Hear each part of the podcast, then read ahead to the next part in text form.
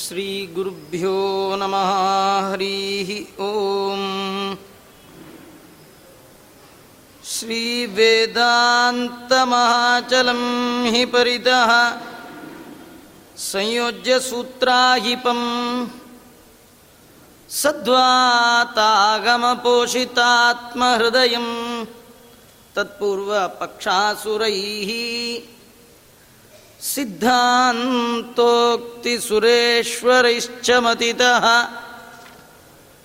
ಯಕೃಷ್ಣದುಗ್ಧಾಂಬುಧಿಃ ಸ್ವೀಯಾನಾಂ ಅಮೃತಂ ಪ್ರಯಚ್ಛತಿ ಸಮಾಂ ಪಾಯಾದ್ಗುಣೋದ್ಯನ್ಮಣಿ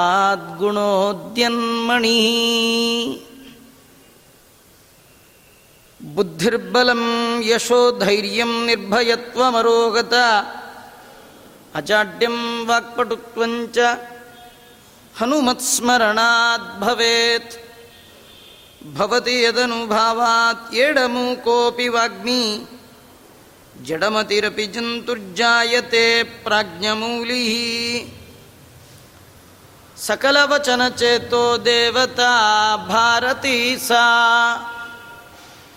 ಮಮ ವಚಸಿ ನಿಧತ್ತಾಂ ಸನ್ನಿಧಿಂ ಮಾನಸೇ ಚ ಅರ್ಥಿಕಲ್ಪಿತಕಲ್ಪೋಯಂ ಪ್ರತ್ಯರ್ಥಿಗಜಕೇಸರಿ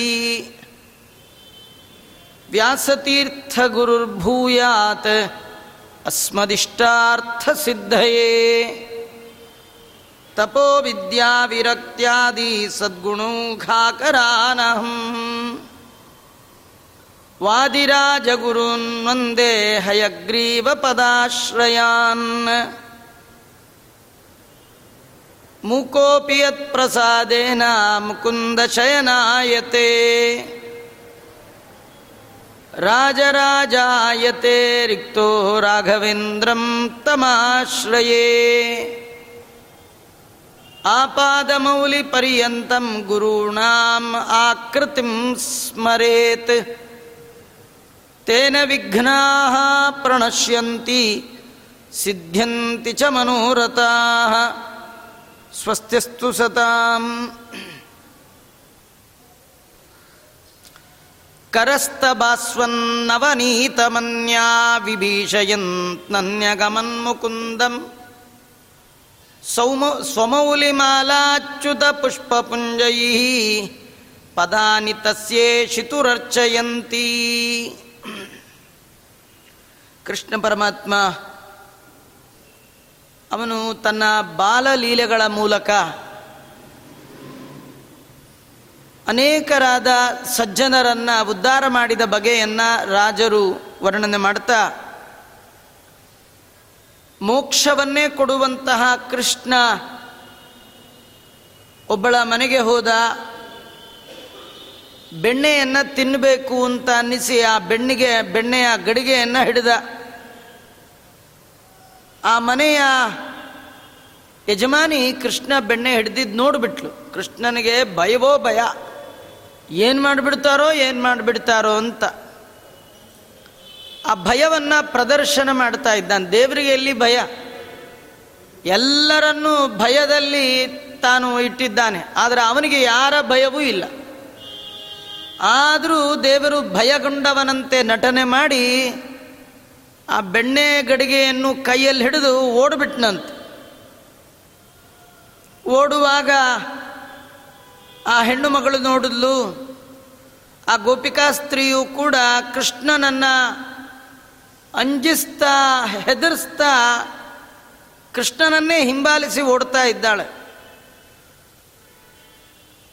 ಅವಳು ಓಡ್ತಾ ಇದ್ದದ್ದು, ಕೃಷ್ಣ ಮುಂದೆ ಓಡ್ತಿದ್ದು, ಇದೆಲ್ಲ ಹೇಗೆ? ವಾದಿರಾಜರು ಇದನ್ನು ಹೇಗೆ ನೋಡ್ತಾರೆ ಅಂದರೆ, ಅವಳು ತಲೆಯಲ್ಲಿ ಮಲ್ಲಿಗೆಯ ಹೂವನ್ನೇನು ಮುಡಿದಿದ್ಲು, ಆ ಹೂವೆಲ್ಲ ಸಡಿಲಾಗಿ ಒಂದೊಂದೇ ಹೂ ಬೀಳ್ತಾ ಇದೆಯಂತೆ. ಅದು ಎಲ್ಲಿ ಬೀಳ್ತಾ ಇದೆ ಅಂದರೆ, ಕೃಷ್ಣನ ಹೆಜ್ಜೆ ಗುರುತು ಎಲ್ಲಿತ್ತೋ ಅಲ್ಲೆಲ್ಲ ಒಂದೊಂದು ಹೂವು ಬೀಳ್ತಾ ಇದೆಯಂತೆ. ಇದು ತುಂಬ ಒಳ್ಳೆಯ ಕಥೆ ಇದು. ಈ ಕಥೆ ಒಳಗೇನು ಕಥೆ ಇಲ್ಲ, ನಮಗೊಂದು ಸಂದೇಶ ಇದೆ. ನೀವು ದೇವರ ಕಡೆ ಮನಸ್ಸು ದೇವರ ಕಡೆ ಮನಸ್ಸಿಟ್ಟು ಏನಾದರೂ ಮಾಡಿ ಅದೆಲ್ಲ ಭಗವಂತನ ಆರಾಧನೆ ಆಗತ್ತೆ. ಇವಳು ಕೃಷ್ಣನ ಪೂಜೆ ಮಾಡಬೇಕು ಅಂತ ಓಡ್ತಿಲ್ಲ, ಕೃಷ್ಣನನ್ನು ಹೆದರಿಸಬೇಕು ಅಂತ ಹೋಗ್ತಿದ್ದಾಳೆ. ಆದರೂ ಕೃಷ್ಣನ ನೋಡ್ತಾ ಹೋಗ್ತಾ ಇದ್ದಾಳೆ, ಕೃಷ್ಣ ಇಟ್ಟ ಹೆಜ್ಜೆಯನ್ನು ನೋಡ್ತಾ ಓಡ್ತಾ ಇದ್ದಾಳೆ. ಅವಳು ಮುಡಿದ ಮಲ್ಲಿಗೆ ಮಗ್ಗು ಅವಳೇನು ತೆಗೆದು ತೆಗೆದು ಹಾಕ್ತಿಲ್ಲ, ಅವಳೇನು ಪೂಜೆ ಮಾಡ್ತಿಲ್ಲ. ಕೃಷ್ಣನ ಹಿಡಿಬೇಕು ಅಂತ ಹೊರಟರು, ಅದು ಕೃಷ್ಣನ ಪೂಜೆ ಆಯಿತು. ಭಗವಂತ ಅಂತಾನೆ ನೀವು ಕೈಯಿಂದ ಏನಾದರೂ ಮಾಡಿ ನಂಗೆ ಲೆಕ್ಕಕ್ಕೆ ಬರಲ್ಲ ಅಂತ. ಅವಳು ಕೈಯಲ್ಲಿ ಕೋಲು ಹಿಡ್ಕೊಂಡಿದ್ದಾಳೆ, ಕೃಷ್ಣ ನಿಲ್ಲು ಮಾಡ್ತೇನೆ ಅಂತ. ಕೃಷ್ಣ ಅಂದ ಅದನ್ನು ಕ್ಯಾನ್ಸಲ್ ಮಾಡ್ಕೊಳ್ಳಿ, ಲೆಕ್ಕಕ್ಕೆ ಬರಲ್ಲ. ಅವಳು ನನ್ನನ್ನೇ ಜೋರು ಜೋರು ಬೈತಿದ್ದಾಳೆ, ಅದು ಲೆಕ್ಕಕ್ಕೆ ಬರಲ್ಲ. ನನ್ನಲ್ಲಿ ಮನಸ್ಸಿಟ್ಟು ಓಡ್ ಬಂದ್ಲಲ್ಲ ಸಾಕು, ಅವಳು ಒಂದೊಂದು ಹೆಜ್ಜೆಗೆ ನಾನು ಪುಣ್ಯವನ್ನು ಕೊಡ್ತೇನೆ, ಅವಳು ಮಾಡಿದ್ದೆಲ್ಲ ನಂಗೆ ಪೂಜೆ ಆಯಿತು ಅಂತಾನೆ. ನಾವು ಎಷ್ಟೋ ಬಾರಿ ಪೂಜೆ ಅಂತಲೇ ಕೂತಿರ್ತೀವಿ, ಆದರೆ ಮನಸ್ಸೆಲ್ಲೋ ಚಪ್ಪಲಿ ಅಂಗಡಿಗೆ ಹೋಗಿರುತ್ತೆ, ಇನ್ನೆಲ್ಲೋ ಬಟ್ಟೆ ಅಂಗಡಿಗೆ ಹೋಗಿರುತ್ತೆ, ಕಾಫಿ ಡಿಕಾಕ್ಷನ್ ಹಾಕಿದೀವೋ ಇಲ್ಲೋ ಅಂತ ಮನಸ್ಸು ಹೋಗಿಬಿಡುತ್ತೆ, ಟೈಮ್ ಹೊತ್ತಾಯಿತು ಅಂತ ಮನಸ್ಸಾಗ್ಬಿಡುತ್ತೆ. ನಿನ್ನ ಸರ್ವತ್ರದಲ್ಲಿ ನೆನೆಯುವವ ಅನ್ಯಕರ್ಮವ ಮಾಡಿದರೂ ಸರಿ ಅದು ಪುಣ್ಯಕರ್ಮ ಅರ್ಥಾತ್ ಪೂಜಾ ಅಂತ ಕರೆಸ್ಕೊಳ್ಳತ್ತೆ.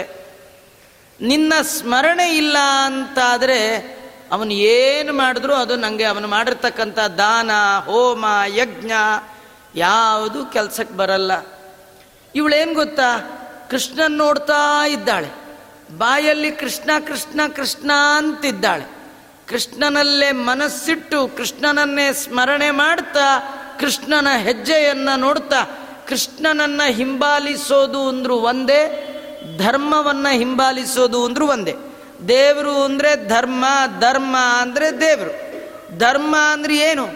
ಧರ್ಮವೇ ಮೂರ್ತಿಮತ್ತಾಗಿ ಭಗವಂತ ಇದ್ದಾನೆ, ಅವನು ಅಂದರೆ ಧರ್ಮ, ಧರ್ಮ ಅಂದರೆ ದೇವರು. ದೇವರ ಹಿಂದೆ ಹೋಗೋದು ಅಂದರೆ ಧರ್ಮದ ಹಿಂದೆ ಹೋಗೋದು ಅಂತ. ಧರ್ಮದ ಹಿಂದೆ ದೇವರಲ್ಲಿ ಮನಸ್ಸಿಟ್ಟು ಹೋಗಬೇಕು. ನಾವು ಧರ್ಮದ ಹಿಂದೆ ಹೋಗ್ತೀವಿ, ದೇವರಲ್ಲಿ ಮನಸ್ಸಿಲ್ಲ. ಕೆಲವರಿಗೆ ದೇವರಲ್ಲಿ ಮನಸ್ಸಿದೆ ಆದರೆ ಧರ್ಮದಲ್ಲೂ ಇಲ್ಲ, ಅದು ಪ್ರಯೋಜನ. ದೇವರಲ್ಲಿ ಮನಸ್ಸಿರಬೇಕು, ಧರ್ಮದ ದಾರಿ ಹಿಡಿದು ಹೋಗಬೇಕು, ಅಧರ್ಮಕ್ಕೆ ಹೋಗಬಾರ್ದು, ದೇವರಲ್ಲೇ ಮನಸ್ಸಿರಬೇಕು. ಆಗ ನೀವು ಮಾಡಿದ್ದೆಲ್ಲ ನಂಗೆ ಪೂಜೆ ಆಗತ್ತೆ ಅಂತ. ನನ್ನ ಪೂಜೆ ಬಿಟ್ಟು ಇನ್ನೊಂದು ಕರ್ಮವೇ ಇಲ್ಲ ಅಂತ.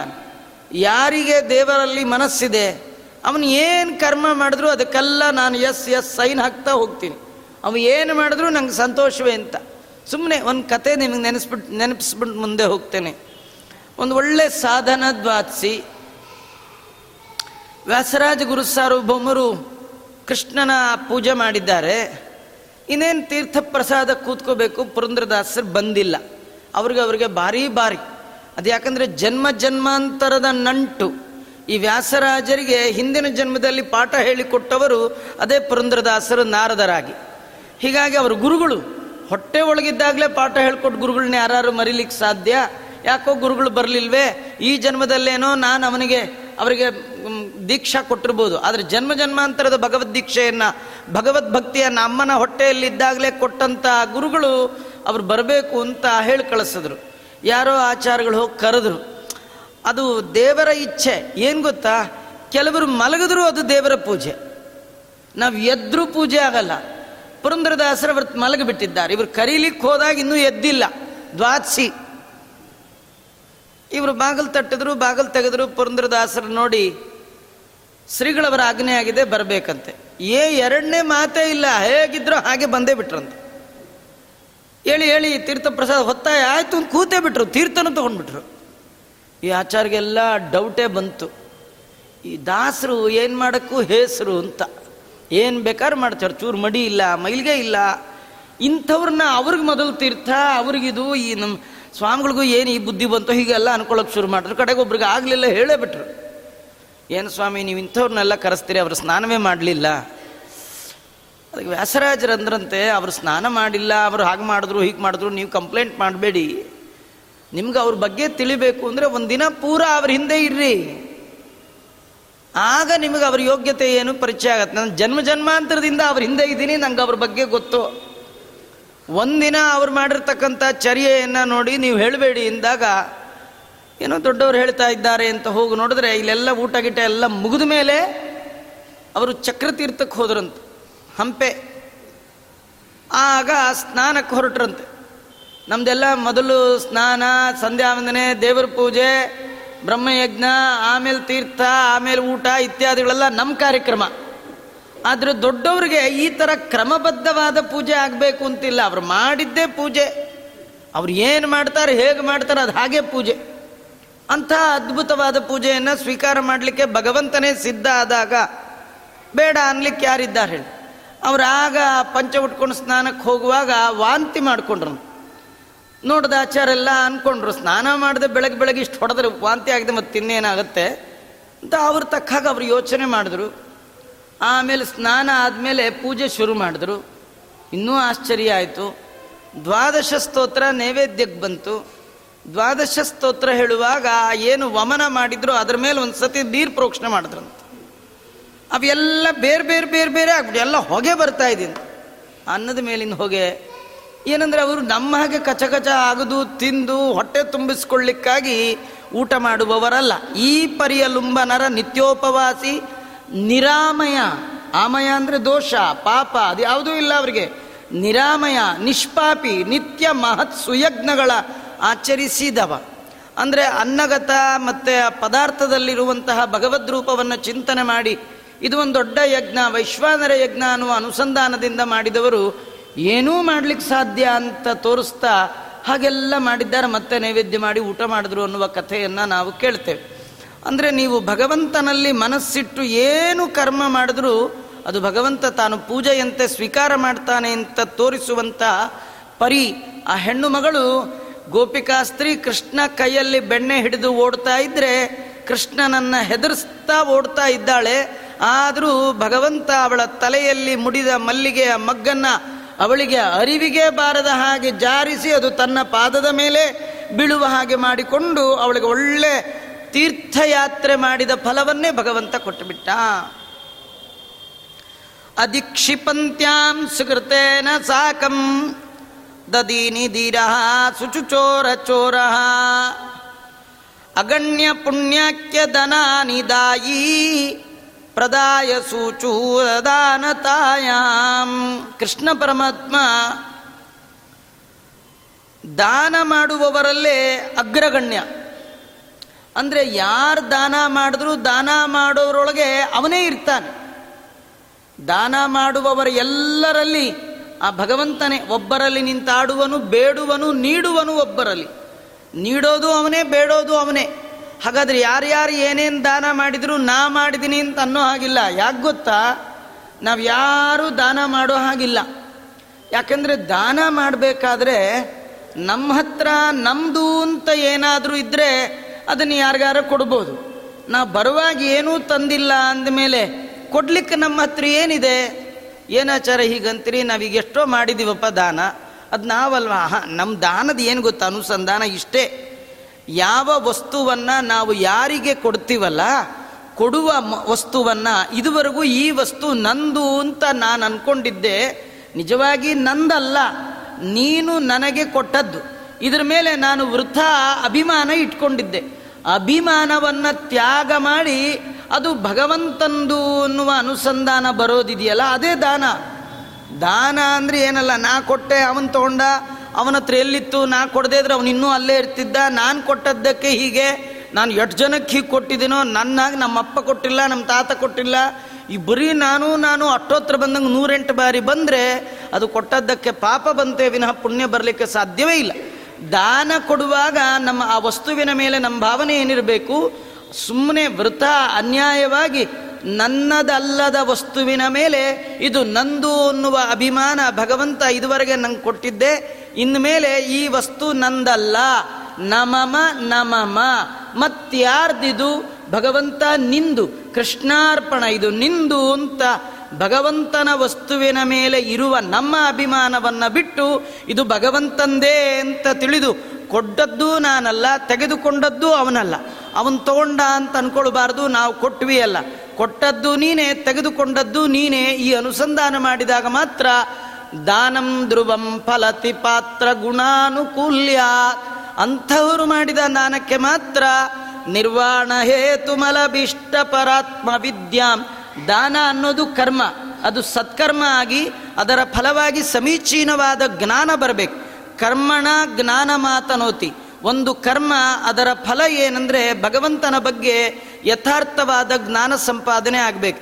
ನೀವು ಮಾಡುವ ದಾನಕ್ಕೆ ಕರ್ಮ ಅದು ಒಳ್ಳೆ ಫಲ ಅಂದರೆ ಒಳ್ಳೆ ಜ್ಞಾನ ಬರಬೇಕಾದ್ರೆ ಈ ಬಗೆಯ ಅನುಸಂಧಾನದಿಂದ ಕೊಟ್ಟಾಗ ಮಾತ್ರ ದಾನ ಅನ್ನುವ ಕರ್ಮ ಜ್ಞಾನ ಅನ್ನುವ ಫಲವನ್ನು ರಿಲೀಸ್ ಮಾಡುತ್ತೆ.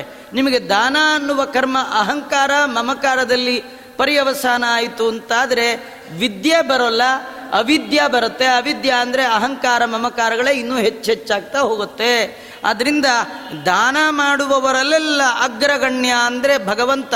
ಅದಕ್ಕೆ ದಾಸರು ಭಗವಂತನ ಬಗ್ಗೆ ಕೊಂಡಾಡುವಾಗ ಹೇಳ್ತಾರೆ, ಕೊಡುವವನು ನೀನು, ಕೊಂಬುವನು ನಾನು.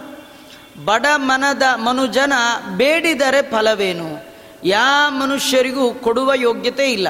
ಹಾಗೆ ನನಗೆ ಕೊಡಬೇಕು ಅಂತ ಅನ್ನಿಸಿದ್ರೆ ಅದು ನೀನೇ ಕೊಡಬೇಕು.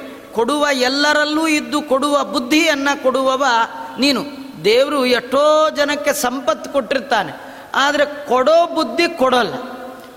ಕೊಟ್ಟದ್ದಕ್ಕಿಂತಲೂ ಅರ್ಥಾತ್ ಸಂಪತ್ತು ಕೊಟ್ಟದ್ದಕ್ಕಿಂತಲೂ ಕೊಟ್ಟದ್ದನ್ನು ಕೊಡುವ ಬುದ್ಧಿ ಕೊಡೋದಿದೆಯಲ್ಲ ಅದು ಭಾರೀ ದೊಡ್ಡದು. ಎಲ್ಲರಿಗೆ ಕೊಡುವ ಬುದ್ಧಿಯನ್ನು ಭಗವಂತ ಕೊಡೋಲ್ಲ. ಸಂಪತ್ತು ಅವರವರ ಯೋಗ್ಯತಾನುಸಾರವಾಗಿ ಎಲ್ಲರಿಗೂ ಕೊಟ್ಟೇ ಇರ್ತಾನೆ. ಆದರೆ ದೇವರು ಕೆಲವರಿಗೆ ಒಂದು ಮಿಸ್ ಮಾಡಿಬಿಡ್ತಾನೆ. ಏನಂದರೆ ಕೊಡೋ ಬುದ್ಧಿಯನ್ನು ಮಿಸ್ ಮಾಡಿಬಿಡ್ತಾನೆ. ಕೊಡೋ ಬುದ್ಧಿ ಕೊಟ್ಟರೆ ಅದು ಬಹಳ ದೊಡ್ಡದು, ಅದು ಭಗವಂತನ ಅನುಗ್ರಹಕ್ಕೆ ಕಾರಣ ಆಗತ್ತೆ. ಆ ಅರ್ಥದಲ್ಲಿ ವಾದಿರಾಜ ಶ್ರೀಮಚ್ಚರಣರು ಹೇಳುವಾಗ ದಾನಿಗಳಲ್ಲಿ ಅಗ್ರಗಣ್ಯನಾದ ಭಗವಂತ ಕಳ್ಳನಂತೆ ಆಚರಣೆ ಮಾಡ್ತಾ ತನ್ನನ್ನು ಯಾರು ಝಬರಿಸ್ತಾ ಇದ್ದಾರೆ, ತಾನು ಹಾಲು ಕುಡಿಯುವಾಗ ಅಥವಾ ಬೆಣ್ಣೆ ತಿನ್ನುವಾಗ ಯಾರು ಜೋರು ಮಾಡ್ತಾ ಇದ್ದಾರೆ ಅವರ ಮನೆಯಲ್ಲೆಲ್ಲ ಹಾಲು ಮೊಸರನ್ನು ಕಂದ. ಇದ್ರ ಕಥೆ ಏನಂದರೆ ಕೆಲವರು ಅಂತಾರೆ, ಅಲ್ರಿ ಅಷ್ಟು ಬೈದರೂ ನೀವು ಮತ್ತೆ ಅವ್ರ ಮನೆಗೆ ಹೋಗ್ತಿರಲ್ಲ. ಕೃಷ್ಣನಿಗೆ ಎಷ್ಟೋ ಜನ ಬೈತಿದ್ರು, ಬೈದರೂ ಕೃಷ್ಣ ಏನು ಬೇಜಾರೇ ಮಾಡ್ಕೊಳ್ತಿರ್ಲಿಲ್ಲ. ಯಾಕೆ? ಕೃಷ್ಣ ಅಂತಿದ್ದಂತೆ, ಬೈದರೆ ಬೈಲಿ ಬಿಡಿ, ನನ್ನ ಭಕ್ತರು, ಅವ್ರು ಬೈದರೂ ನನಗೇನು ಬೇಜಾರಿಲ್ಲ, ನಂದು ಮುಖ್ಯವಾದ ಕೆಲಸ ಇದೆ.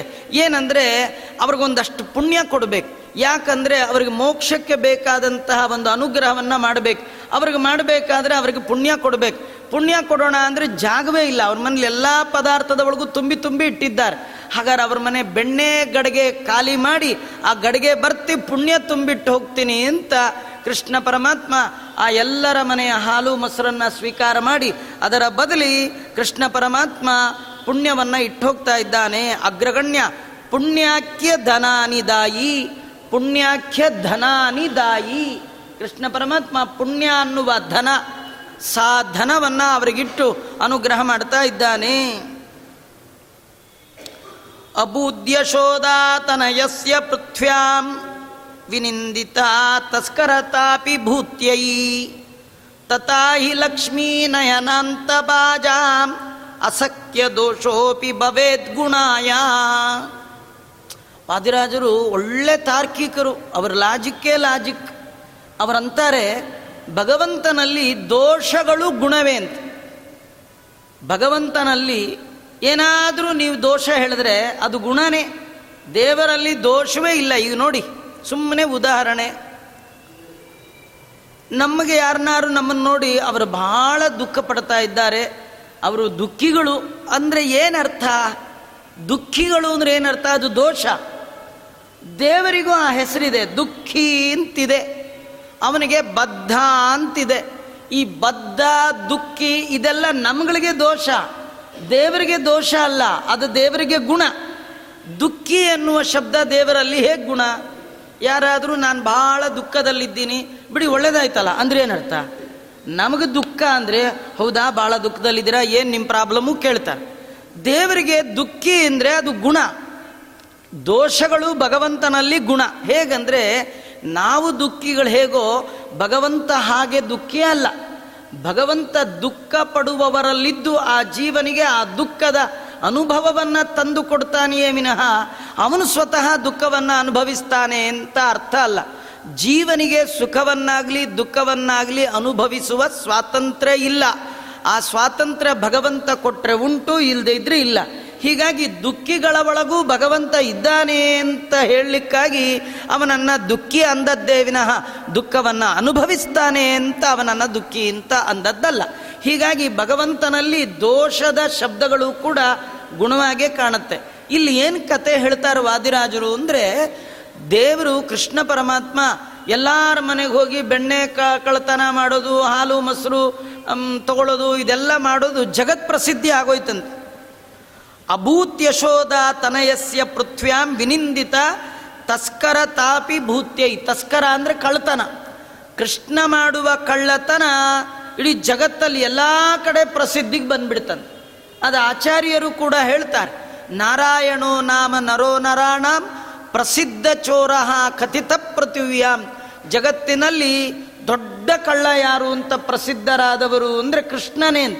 ಅವನಷ್ಟು ಕಳ್ಳರು ಜಗತ್ತಲ್ಲೇ ಇಲ್ಲ. ಈ ನಾವು ನೀವು ನೋಡಿದ ಕಳ್ಳನಿಗೂ ಕೃಷ್ಣನಿಗೂ ಒಂದೇ ಒಂದು ವ್ಯತ್ಯಾಸ, ಒಂದೇ, ಇನ್ನೇನು ಜಾಸ್ತಿ ವ್ಯತ್ಯಾಸ ಇಲ್ಲ. ಈ ನಿಮ್ಮನೆಗೆ ನಮ್ಮನೆಗೆ ಬರೋ ಕಳ್ಳರಿದಾರಲ್ಲ, ಅವ್ರನ್ನ ಕರಿಬೇಕಾದ್ದಿಲ್ಲ, ಅವ್ರು ಬರೋದು ಗೊತ್ತಾಗಲ್ಲ, ಅವ್ರನ್ನ ಕರಿಬೇಕಾದ್ದಿಲ್ಲ. ಕಳ್ಳರನ್ನ ಯಾರು ಕರೀತಾರ? ಯಾವಾಗ ಬರ್ತಾರೋ ಏನೋ, ಯಾವಾಗಲೂ ಬಂದು ಎಲ್ಲ ಕದ್ಕೊಂಡು ಹೋಗ್ಬಿಡ್ತಾರೆ. ಆದರೆ ಕೃಷ್ಣ ಇದನ್ನಲ್ಲ, ಅವನು ಭಾರೀ ಮರ್ಯಾದಸ್ಥ ಕಳ್ಳ. ಅವನು ಸಾವಿರ ಸತಿ ಕರಿಬೇಕು, ಬಾರೋ ಮನೆಗೆ ಗೋವಿಂದ, ಬಾರೋ ಮನೆಗೆ ಗೋವಿಂದ ಅಂತ ತುಂಬ ಜನ್ಮದಲ್ಲಿ ಕರಿಬೇಕು. ಕೆಲವ್ರು ಅಂತಾರೆ ನೋಡಿ, ನೀವು ಭಾಳ ದೊಡ್ಡವರಪ್ಪ, ಎಷ್ಟು ಸತಿ ಕರೆದ್ರು ನೀವು ಬಂದೇ ಇಲ್ಲ ನಮ್ಮ ಮನೆಗೆ, ಒಂದು ನಿಮ್ಮ ಕರೆದು ಕರೆದು ನಂಗೆ ಸಾಕಾಯಿತು ಅಂತ ಅಲ್ವಾ. ಈ ಸಣ್ಣ ಪುಟ್ಟ ದೊಡ್ಡವ್ರನ್ನೇ ಸಾವಿರ ಸತಿ ಕರಿಬೇಕಾದ್ರೆ ಅಡ್ಡ ಬಿದ್ದ ಜನರ ವಿಡ್ಡೂರಗಳ ಕಳೆದು ದೊಡ್ಡವರ ಮಾಳ್ಪ ವಿಜಯ ಬಿಟ್ಟಲ್ಲ. ಅವನು ಕಿಂಗ್ ಅಲ್ಲ, ಕಿಂಗ್ ಮೇಕರು. ಜಗತ್ತಲ್ಲಿ ಯಾರ್ಯಾರು ದೊಡ್ಡವರಿದ್ದಾರೆ ಅವ್ರನ್ನೆಲ್ಲ ದೊಡ್ಡವರನ್ನಾಗಿ ಮಾಡಿದವನೇ ಈ ದೊಡ್ಡವ. ಇವನು ಒಂದು ಸತಿ ಕರೆದ್ರೆ ಬರಲ್ಲ, ಒಂದು ಜನ್ಮದಲ್ಲಿ ಕರೆದ್ರೆ ಬರಲ್ಲ, ಅನಂತ ಜನ್ಮಗಳಲ್ಲಿ ಕೃಷ್ಣ ಬಾರೋ ಮುಕುಂದ ಬಾರೋ ಅಚ್ಯುತ ಬಾರೋ ಅಂತ ಕರೆದಿದ್ರೆ ಅವನು ಒಂದೇ ಸತಿ ಬರ್ತಾನೆ. ಬಂದರೆ ಜನ್ಮ ಜನ್ಮಾಂತರಗಳಲ್ಲಿ ಮಾಡಿದ ಗಂಟನ್ನು ಒಂದೇ ಕ್ಷಣಕ್ಕೆ ಅಪಹಾರ ಮಾಡಿ ಹೋಗ್ತಾನೆ. ಜನ್ಮ ಜನ್ಮದ ಪಾಪಗಳನ್ನೆಲ್ಲ ಆಹರಣಾತ್, ಎಲ್ಲವನ್ನೂ ಆಹರಣ ಮಾಡ್ತಾನೆ. ಅದಕ್ಕೆ ಅವನು ಹರಿ ಅಂತ ಕರೀತಾ ಇದ್ದಾರೆ. ಜನ್ಮ ಜನ್ಮಾಂತರದ ಪಾಪವನ್ನು ಬಂದು ಕದಿಯುವ ಕಳ್ಳ ಅಂದರೆ ಕೃಷ್ಣ ಅಂತ. ಒಟ್ಟು ಕೃಷ್ಣ ಕಳ್ಳ, ಅದು ಮಹಾ ಕಳ್ಳ ಅಂತ ಇಡೀ ಭೂಲೋಕದಲ್ಲಿ ಎಲ್ಲ ಕಡೆ ಹರಡ್ಬಿಡ್ತಂತೆ ಅಲ್ಲ. ಊರಲ್ಲೆಲ್ಲ ನಮ್ಮನ್ನು ಕಳ್ಳ ಕಳ್ಳ ಅಂದರೆ ಅದು ಕೀರ್ತಿಯೋ ಅಪಕೀರ್ತಿಯೋ? ನಮಗಾದರೆ ಅಪಕೀರ್ತಿ, ಕೃಷ್ಣನಿಗೆ ಕೀರ್ತಿ ಅಂತೆ. ಏನು ವಾದಿರಾಜರೇ, ಕೃಷ್ಣನ್ಗದು ಹ್ಯಾಕೆ ಕೀರ್ತಿ ಆಗುತ್ತೆ? ವಾದಿರಾಜರು ಹೇಳ್ತಾರೆ ನೋಡಿ, ತತಾಹಿ ತತಾಹಿ, ಹಾಗೇನೆ ದೊಡ್ಡೋರು ಏನು ಮಾಡಿದ್ರು ಸರಿಯೇ, ಅವ್ರು ಏನು ಮಾಡಿದ್ರು ಅದು ಗುಣವೇ. ಹೇಗೆ? ಲಕ್ಷ್ಮೀ ನಯನಂತ ಬಾಜ ಅಸಖ್ಯ ದೋಷೋಪಿ ಭವೇದ್ ಗುಣಾಯ. ಲಕ್ಷ್ಮೀ ನಯನಾಂತ ಬಾಜ, ಕೆಲವರು ಮಹಾಲಕ್ಷ್ಮಿಯ ಕೃಪಾ ಕಟಾಕ್ಷಕ್ಕೆ ಪಾತ್ರರಾಗಿ ಸಾಕಷ್ಟು ದುಡ್ಡು ಮಾಡಿರ್ತಾರೆ, ದೊಡ್ಡ ಶ್ರೀಮಂತರು, ಅವ್ರು ಏನು ಮಾಡಿದ್ರು ನಡೆಯುತ್ತೆ. ನಮ್ಮಲ್ಲಿ ಅಂತಾರೆ ದೊಡ್ಡವರಪ್ಪ ಅವ್ರು ಏನು ಮಾಡಿದ್ರು ನಡೆಯುತ್ತೆ ಅಂತಾರಲ್ಲ, ಅಲ್ಲ ದೊಡ್ಡವರೇ ಏನು ಮಾಡಿದ್ರು ನಡೆಯುತ್ತೆ ಅಂತೀರಿ. ಲಕ್ಷ್ಮಿ ಕಡೆಗಣ್ಣ ಕುಡಿನೋಟಕ್ಕೆ ಪಾತ್ರರಾದವರು, ಏನು ದೋಷ ಮಾಡಿದ್ರು ಕೋರ್ಟಲ್ಲಿ ಫೈಲೇ ಆಗಲ್ಲ, ಕೇಸೇನಿಲ್ಲಲ್ಲ. ಯಾಕಂದ್ರೆ ಎಲ್ಲಿ ಬೇಕಾದರೂ ಅಷ್ಟು ಹಂಚಿಟ್ಬಿಡ್ತಾರೆ, ಲಕ್ಷ ಲಕ್ಷ ಕೊಟ್ಬಿಡ್ತಾರೆ, ಅವ್ರು ಯಾವುದು ಸ್ಟ್ಯಾಂಡೇ ಆಗಲ್ಲ. ನೋಡ್ತಾ ಇದ್ದೀವಿ ನಾವು, ಜಗತ್ತು ಬರ್ತೀವಿ, ನೋಡ್ತಾ ಇದ್ದೀವಲ್ವ.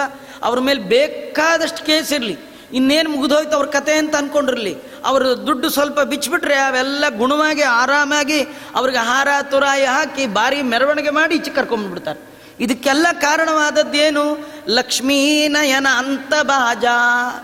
ಲಕ್ಷ್ಮೀ ಕಟಾಕ್ಷಕ್ಕೆ ಪಾತ್ರರಾದಂಥ ದೊಡ್ಡವರು ಏನೇ ತಪ್ಪು ಮಾಡಿದ್ರು ಅದು ತಪ್ಪು ಅಂತ ಕರೆಯೋದೇ ಇಲ್ಲ. ಸುಮ್ಮನೆ ನಿಮ್ಮ ಕನ್ನಡದಲ್ಲಿ ಒಂದು ಗಾದೆ ಹೇಳ್ತೀನಿ ನೋಡ್ರಿ, ನಮ್ಮಲ್ಲೆಲ್ಲ ಆಡು ಭಾಷೆಯಲ್ಲಿರೋದು ಅದು. ಅತ್ತೆ ಒಡೆದ ಮಡಿಕೆಗೆ ಅದಕ್ಕೆ ಬೆಲೆನೇ ಇಲ್ಲ, ಸೊಸೆ ಮಡಿಕೆ ಒಡೆದು ಬಿಟ್ರೆ ಮಾತ್ರ ಅದಕ್ಕೆ ಭಾರಿ ಬೆಲೆ. ಯಾಕೆಂದರೆ ಅತ್ತೆ ಅವಳು ನಯನ, ಲಕ್ಷ್ಮೀ ನಯನ ಅಂತ ಬಾಜ, ಅವಳು ಮನೆ ಓನರ್, ಅವಳದೇ ಅಲ್ಲ, ಅದರಿಂದ ಅವಳು ಏನು ಮಾಡಿದ್ರು ನಡೆಯುತ್ತೆ. ಈ ದುಡ್ಡಿರೋರು ಏನು ಮಾಡಿದ್ರು ನಡೆಯುತ್ತೆ.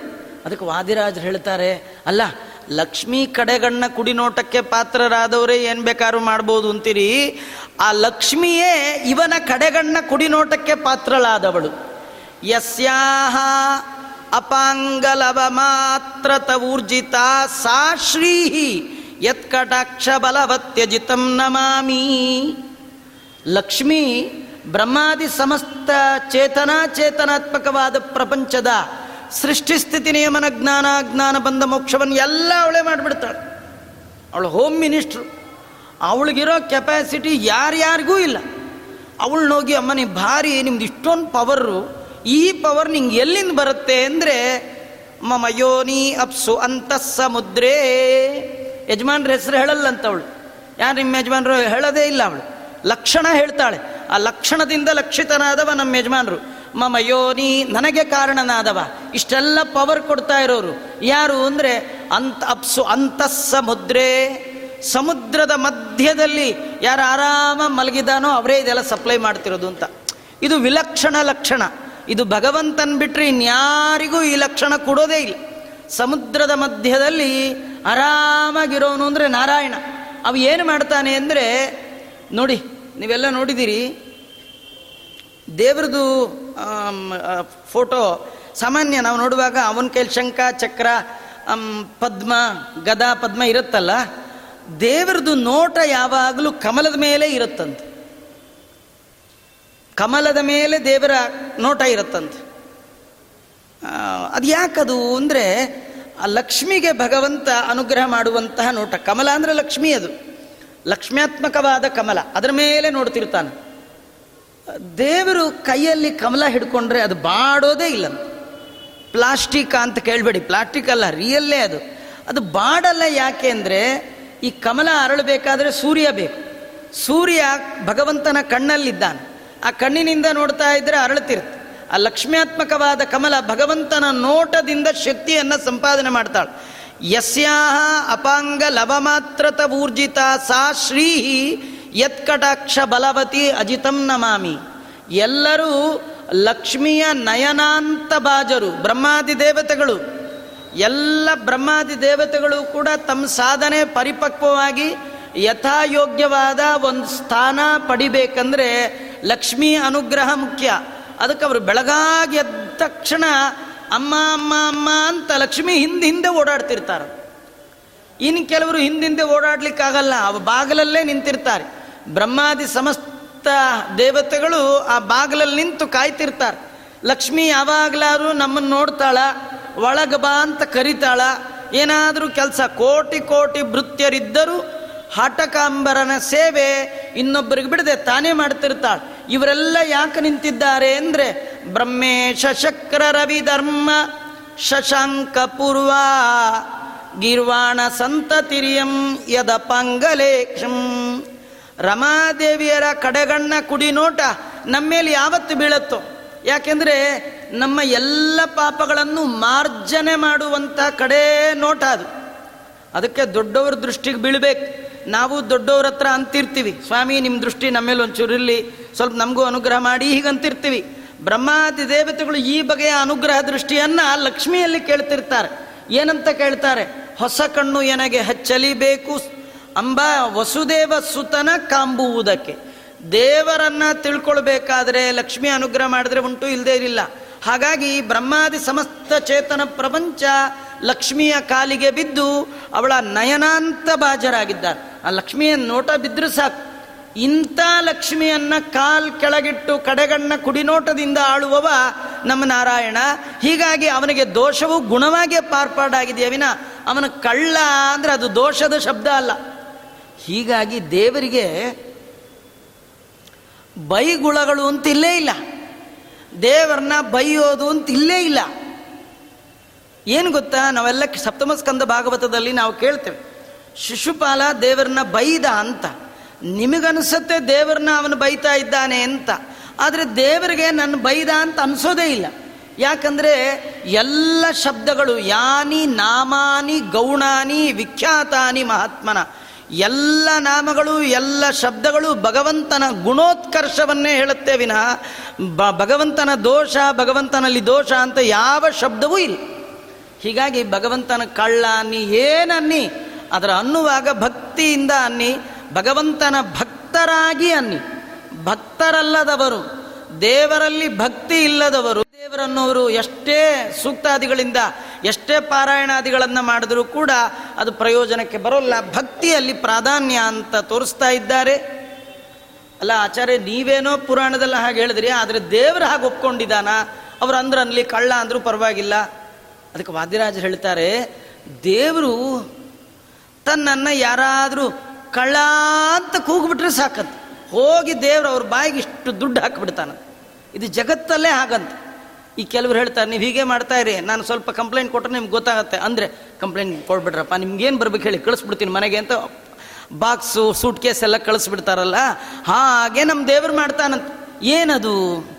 ಸ್ವಕೀಯ ಚೌರ್ಯಂ ನಿತರಾಂ ಗೃಣದ್ಭ್ಯಃ ದದೌ ವಿಮುಕ್ತಿಂ ಕಿಲ ಗೋಪಬಾಲಃ ಅಹಂ ಸ್ವಮಾಂ ಅಲ್ಪಪತಂ ಸಚಕ್ರೇ ಫಲೇನ ವಾಗ್ಬಂಧಮಿತಿ ಪ್ರತರ್ಕೇ.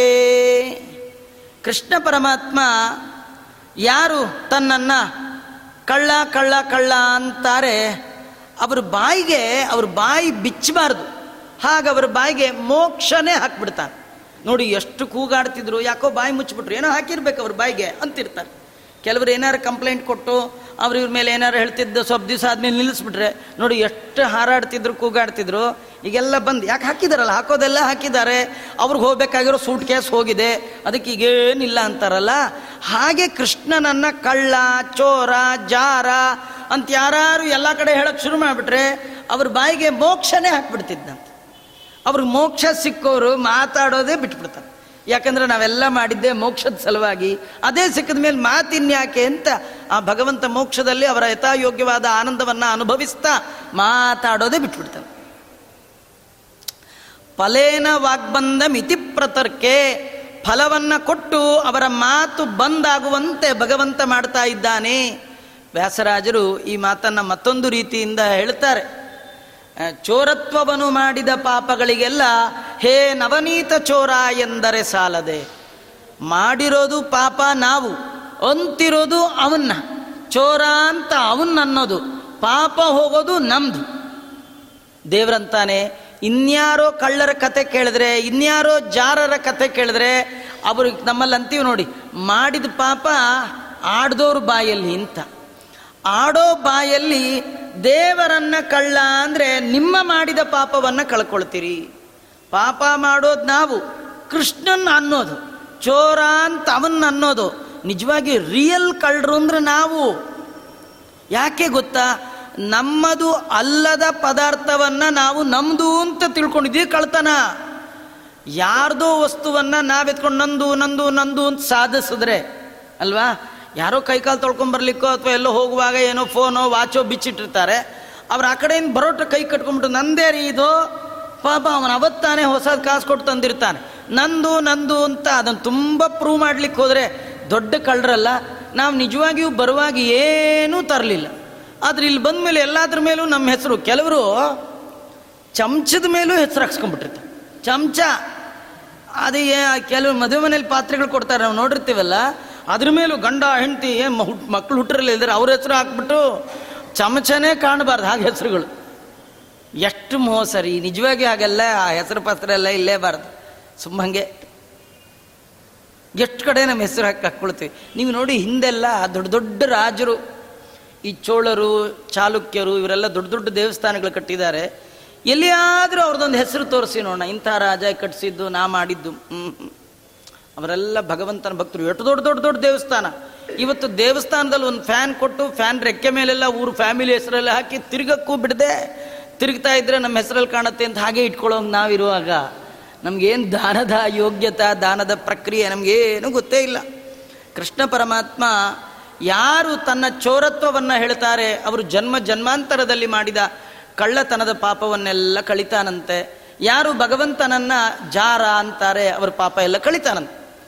ಹಂಗನ್ಬಿಟ್ಟು ಬೆಳಗಾಗೆದ್ದು ಕೃಷ್ಣ ಅಂದರೆ ಕಳ್ಳರಿ, ಮಹಾ ಕಳ್ಳರಿ, ಅವನಟ್ಟು ಕಳ್ಳನ್ನು ನಾನು ನೋಡಲೇ ಇಲ್ಲಪ್ಪ, ಹೀಗೆ ಸುಮ್ಮನೆ ಅಂತ ಇದ್ರಿ ನಿಮ್ಮ ಕಳ್ಳತನ ನಿಮಗೆ ಬರೋ ಹಂಗೆ ಮಾಡ್ತಾನೆ. ಇಲ್ಲಿ ವಾದಿರಾಜರು ಒಂದು ಮಾತಾಡ, ನಿತರಾಮ್ ಗೃಣದ್ಭ್ಯ, ಚೆನ್ನಾಗಿ ತಿಳ್ಕೊಳ್ಬೇಕು. ದೇವರ ಕಳ್ಳತನ ಅಂದರೆ ಏನು, ನಮ್ಮ ಕಳ್ಳತನಕ್ಕೂ ದೇವರ ಕಳ್ಳತನಕ್ಕೂ ಇರುವ ವ್ಯತ್ಯಾಸ ಏನು. ದೇವರು ನಿಜವಾಗಿಯೂ ಕಳ್ಳತನ ಅಂತ ಶಬ್ದವೇ ಇಲ್ಲ. ಬೇರೆಯವರ ವಸ್ತುವನ್ನು ನಾವು ಕದ್ದಾಗ ಮಾತ್ರ ಕಳ್ಳತನ, ನಮ್ಮ ವಸ್ತುವನ್ನು ನಾವು ತೆಗೆದುಕೊಂಡಾಗ ಅದು ಕಳ್ಳತನ ಅಂತ ಆಗೋದೇ ಇಲ್ಲ. ದೇವರ ಕಳ್ಳತನವನ್ನು ನಾವು ಆ ರೀತಿಯಾಗಿ ತಿಳ್ಕೊಬೇಕು. ದೇವರೇ, ನಮ್ಮನೆ ಬೆಣ್ಣೆ ನೀ ಎಲ್ಲಿ ತಿಂತೀಯಪ್ಪ? ನಮ್ಮನೆ ಬೆಣ್ಣೆ ಅಂತ ಇದ್ರಲ್ವ, ಎಲ್ಲ ನಿಂದೆ. ಹಸುವಿನ ಒಳಗೆ ಉದ್ಗೀತ ನಾಮಕನಾಗಿ ನೀನಿದ್ದು ಹುಲ್ ತಿಂದು ಹಾಲು ಬರೋ ಹಾಗೆ ಆ ಬಗೆಯ ಮಿಷಿನ್ ಇಟ್ಟದ್ದು ನೀನು ಅಲ್ವಾ. ಇವತ್ತು ಹಸು ಹುಲ್ ತಿನ್ನತ್ತೆ, ಆದರೆ ಅದು ಹಾಲಾಗಿ ಬರುತ್ತೆ ಅಲ್ವಾ. ಆ ಹುಲ್ಲು ಹಾಲಾದದ್ದು ನಿನ್ನಿಂದಾಗಿ, ನಮ್ಮಿಂದಲ್ಲ. ನಮ್ಮ ಹಸು ನಮ್ಮ ಹಸು ನಮ್ಮ ಹಸು ಅಂದರೆ ನೀವು ಹಾಲು ಮಾಡಿದ್ರಿ, ಹಾಲು ನೀವು ಮಾಡಿದ್ದೆಲ್ಲ, ನೀವು ಕೊಟ್ಟದ್ದು ಹುಲ್ಲು, ಆದದ್ದು ಹಲ್ಲು ಹಾಲು. ಹೇಗಾಯ್ತಿದು? ಅದು ಭಗವಂತ ನಿನ್ನಿಂದ. ನೋಡಿ, ಹಾಲನ್ನ ನೀವು ಬಿಸಿ ಮಾಡಿ ಹೆಪ್ಪಾಕ್ತೀರಿ, ಎಷ್ಟೋ ಸತಿ ಅದು ಹೆತ್ಕೊಳ್ಳೋದೇ ಇಲ್ಲ. ಎಲ್ಲ ಮಾಡೋದು ಮಾಡಿದ್ರೂ ಅದು ಯಾಕೋ ಹೆತ್ಕೊಳ್ಳಲ್ಲ. ಆ ಕ್ರಿಯೆ ಒಳಗೆ ಭಗವಂತನ ವ್ಯಾಪಾರ ಇದೆ. ಅವನ ಇಚ್ಛೆ ಇದ್ದರೆ ಹೆತ್ಕೊಳ್ಳುತ್ತೆ, ಇಲ್ಲದೆ ಇಲ್ಲೇ ಇಲ್ಲ. ಆ ಹೆತ್ತೋ ಹೆತ್ಕೊಳ್ಳೋ ಹಾಗೆ ಮಾಡಿದ್ದು ನಾವೇನೇ ಅನ್ಬೋದು, ಅದು ಕೆಮಿಕಲ್ ರಿಯಾಕ್ಷನ್ ಅನ್ಬೋದು, ಬ್ಯಾಕ್ಟೀರಿಯಾ ಏನೇ ಅನ್ನಿ, ಅದು ಭಗವಂತನ ಕೈವಾಡ ಇಲ್ಲ ಅಂದರೆ ತೇನವಿನ ತೃಣಮಪಿ ನ ಚಲತಿ.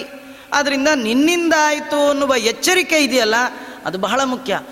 ಹಾಲಿನಿಂದು ಹಸುವಿನಿಂದು ಎಲ್ಲ ನಿಂದೆ, ನಂದೇನಿದೆ ಸ್ವಾಮಿ. ಆ ಈ ರೀತಿ ಒಪ್ಕೊಂಡ್ರೆ ಆ ಕಳ್ಳತನವನ್ನು ದೇವರು ಮೆಚ್ಚಿ ಅವರ ಜನ್ಮ ಜನ್ಮಾಂತರದ ಕಳ್ಳತನವನ್ನು ಕಳೀತಾನಂತೆ. ಇನ್ನು ದೇವರನ್ನು ಜಾರ ಅಂತ ತಿಳ್ಕೊಳ್ಬಾರ್ದು. ಭಾಗವತದಲ್ಲಿ ಭಗವಂತನ ರಾಸೋತ್ಸವವನ್ನೆಲ್ಲ ಶುಕಾಚಾರ್ಯರು ವೈಭವದಿಂದ ವರ್ಣನೆ ಮಾಡ್ತಾರೆ. ಆ ಕೇಳ್ತಾ ಇರೋ ಪರೀಕ್ಷಿತ ಅಂತಾನೆ, ಏನು ಆಚಾರ್ಯ ನೀವೇನಂದ್ರಿ ಕೃಷ್ಣನ ಬಗ್ಗೆ ಮೊದಲು ಹೇಳುವಾಗ? ಪರಿತ್ರಾಣಾಯ ಸಾಧೂನಾಂ ಧರ್ಮ ಸಂಸ್ಥಾಪನಾರ್ಥಾಯ ಅಂತ ಹೇಳಿದ್ರಿ. ಧರ್ಮಸ್ಥಾಪನೆಗೆ ಬಂದ ಕೃಷ್ಣ ಹೀಗೆ ಅನೇಕ ಹೆಣ್ಣು ಮಕ್ಕಳ ಜೊತೆ ಕುಣಿತಾನೆ ಅಂದರೆ ಇದು ಧರ್ಮನ? ಇದನ್ನು ಯಾರಾದರೂ ಒಪ್ಪುವಂಥದ್ದ ಅಂದಾಗ ಶುಕಾಚಾರ ಆ ಸ್ಕಂದಕ್ಕೆ ಫಲಸ್ತುತಿಯನ್ನು ಹೇಳ್ತಾರೆ.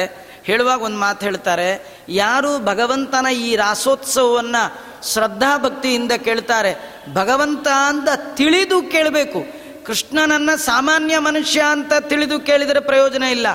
ಯಾರು ಕೃಷ್ಣನನ್ನು ಅಖಿಲಾಂಡಕೋಟಿ ಬ್ರಹ್ಮಾಂಡ ನಾಯಕ ಅನ್ನುವ ನೆನಪಿನೊಂದಿಗೆ ಎಚ್ಚರಿಕೆಯೊಂದಿಗೆ ಈ ಕಥೆಯನ್ನು ಕೇಳ್ತಾರೆ, ಅವರ ಹೃದಯಕ್ಕೆ ಸಂಬಂಧಪಟ್ಟ ಕಾಯಿಲೆಗಳನ್ನು ಕಳಿತಾನೆ, ಹೃದ್ರೋಗ ಹೋಗತ್ತಂದು ಭಗವಂತನ ಆ ಬಗೆಯ ಲೀಲೆಯನ್ನು ಕೇಳಿದಾಗ. ಹಾಗಾಗಿ ಭಗವಂತ ಜಾರ ಅಂದರೆ ನಾವು ವಿಚಾರ ಮಾಡಬೇಕು. ನೀವು ಲೌಕಿಕದಲ್ಲಿ ಏನು ಜಾರ ಪುರುಷರನ್ನು ಕಾಣ್ತೀರಿ, ಆ ಥರ ಭಗವಂತ ಇಲ್ಲ. ಇವತ್ತು ನೀವು ನಿಮ್ಮ ಮಗಳನ್ನು ಭಾರಿ ವೈಭವದ ಮದುವೆ ಮಾಡಿಕೊಡ್ತೀವಿ, ಎಷ್ಟೆಲ್ಲ ಖರ್ಚು ಮಾಡ್ತೀವಿ, ಆದರೆ ನಿಜವಾಗಿಯೂ ಆ ಹೆಣ್ಣನ್ನು ಕೊಟ್ಟದ್ದು ಗಂಡಿಗಲ್ಲ.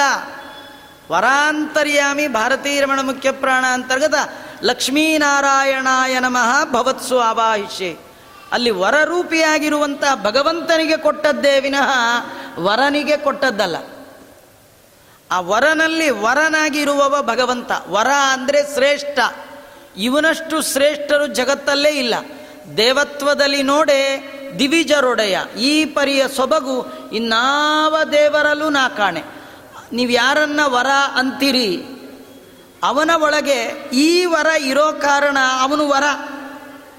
ಈ ವರ ಏನಾರು ಅವನೊಳಗಿಂದ ಹೋಗಿಬಿಟ್ಟ ಅಂದರೆ ರಾಮನಾಮ ಸತ್ಯಹೇ ಅಂತ ಎತ್ಕೊಂಡು ಹೋಗ್ತಿರೋದು ಅಟ್ಟೆ ಕೆಲಸ. ಆದ್ದರಿಂದ ನಿಜವಾಗಿ ವರ ಅಂದರೆ ಅವನು ಕೊಟ್ಟದ್ದು ಅವನಿಗೆ ವಿನಃ ಎದುರಿಗೆ ಕಾಣುವ ವ್ಯಕ್ತಿಗಲ್ಲ ಅಂತ ಶಾಸ್ತ್ರ ಹೇಳುತ್ತಾದ ಕಾರಣ ನಾವು ಜಾರ ಅಂದಾಗ ವಿಚಾರ ಮಾಡಬೇಕು. ಲೌಕಿಕ ಜಾರರಂತೆ ಭಗವಂತ ಅಲ್ಲ. ಭಗವಂತ ತನ್ನ ವಸ್ತುವನ್ನು ತಾನು ಸ್ವೀಕಾರ ಮಾಡಿದ್ದೇ ವಿನಃ ಅನ್ಯ ವಸ್ತುವನ್ನು ಎಂದೂ ಕೂಡ ಭಗವಂತ ಸ್ವೀಕಾರ ಮಾಡೋಲ್ಲ ಅಂತ ಇಷ್ಟೆಲ್ಲ ತಿಳಿಸ್ತಾ ಇದ್ದಾರೆ. ಸ್ವಭಕ್ತ ಪುಂಜಾರ್ಚಿತ ಪಾಪವೃಂದಂ ದಿವಾನಿಶಂ ಯೋ ಹರತಿ ಸ್ಮ ಬಾಲಃ ಗೃಹೇ ಗೃಹೇ ದುಗ್ಧಮಸಾವಮುಷ್ಣ ತಥಾಹಿ ಕಸ್ತಕ್ಷತಿ ಸಿದ್ಧವಿದ್ಯಾಂ. ಸ್ವಭುಕ್ ಸ್ವಭಕ್ತ ಪುಂಜಾರ್ಚಿತ ಪಾಪವೃಂದಂ. ವಾದಿರಾಜರ ಒಂದೊಂದು ಶಬ್ದದ ಒಳಗೆ ಭಗವಂತ ಪಾಪ ಪರಿಹಾರ ಮಾಡುವ ಸಲುವಾಗಿ ಎಲ್ಲರ ಮನೆಗೆ ಹಗಲು ರಾತ್ರಿ ಅನ್ನದೆ ಹೋಗಿ ಹಾಲು ಮೊಸರು ಕದೀತಿದ್ನನು. ಎಲ್ಲರ ಮನೆಗೂ ಹೋಗ್ತಿರ್ಲಿಲ್ಲ, ಎಲ್ಲರ ಪಾಪವನ್ನು ದೇವರು ಕಳಿತಿರ್ಲಿಲ್ಲ. ಸ್ವಭಕ್ತ ಪುಂಜ ಸ್ವಭಕ್ತ, ಸ್ವ ಅಂದರೆ ಭಗವಂತ ಅಂತಲೇ ಅರ್ಥ.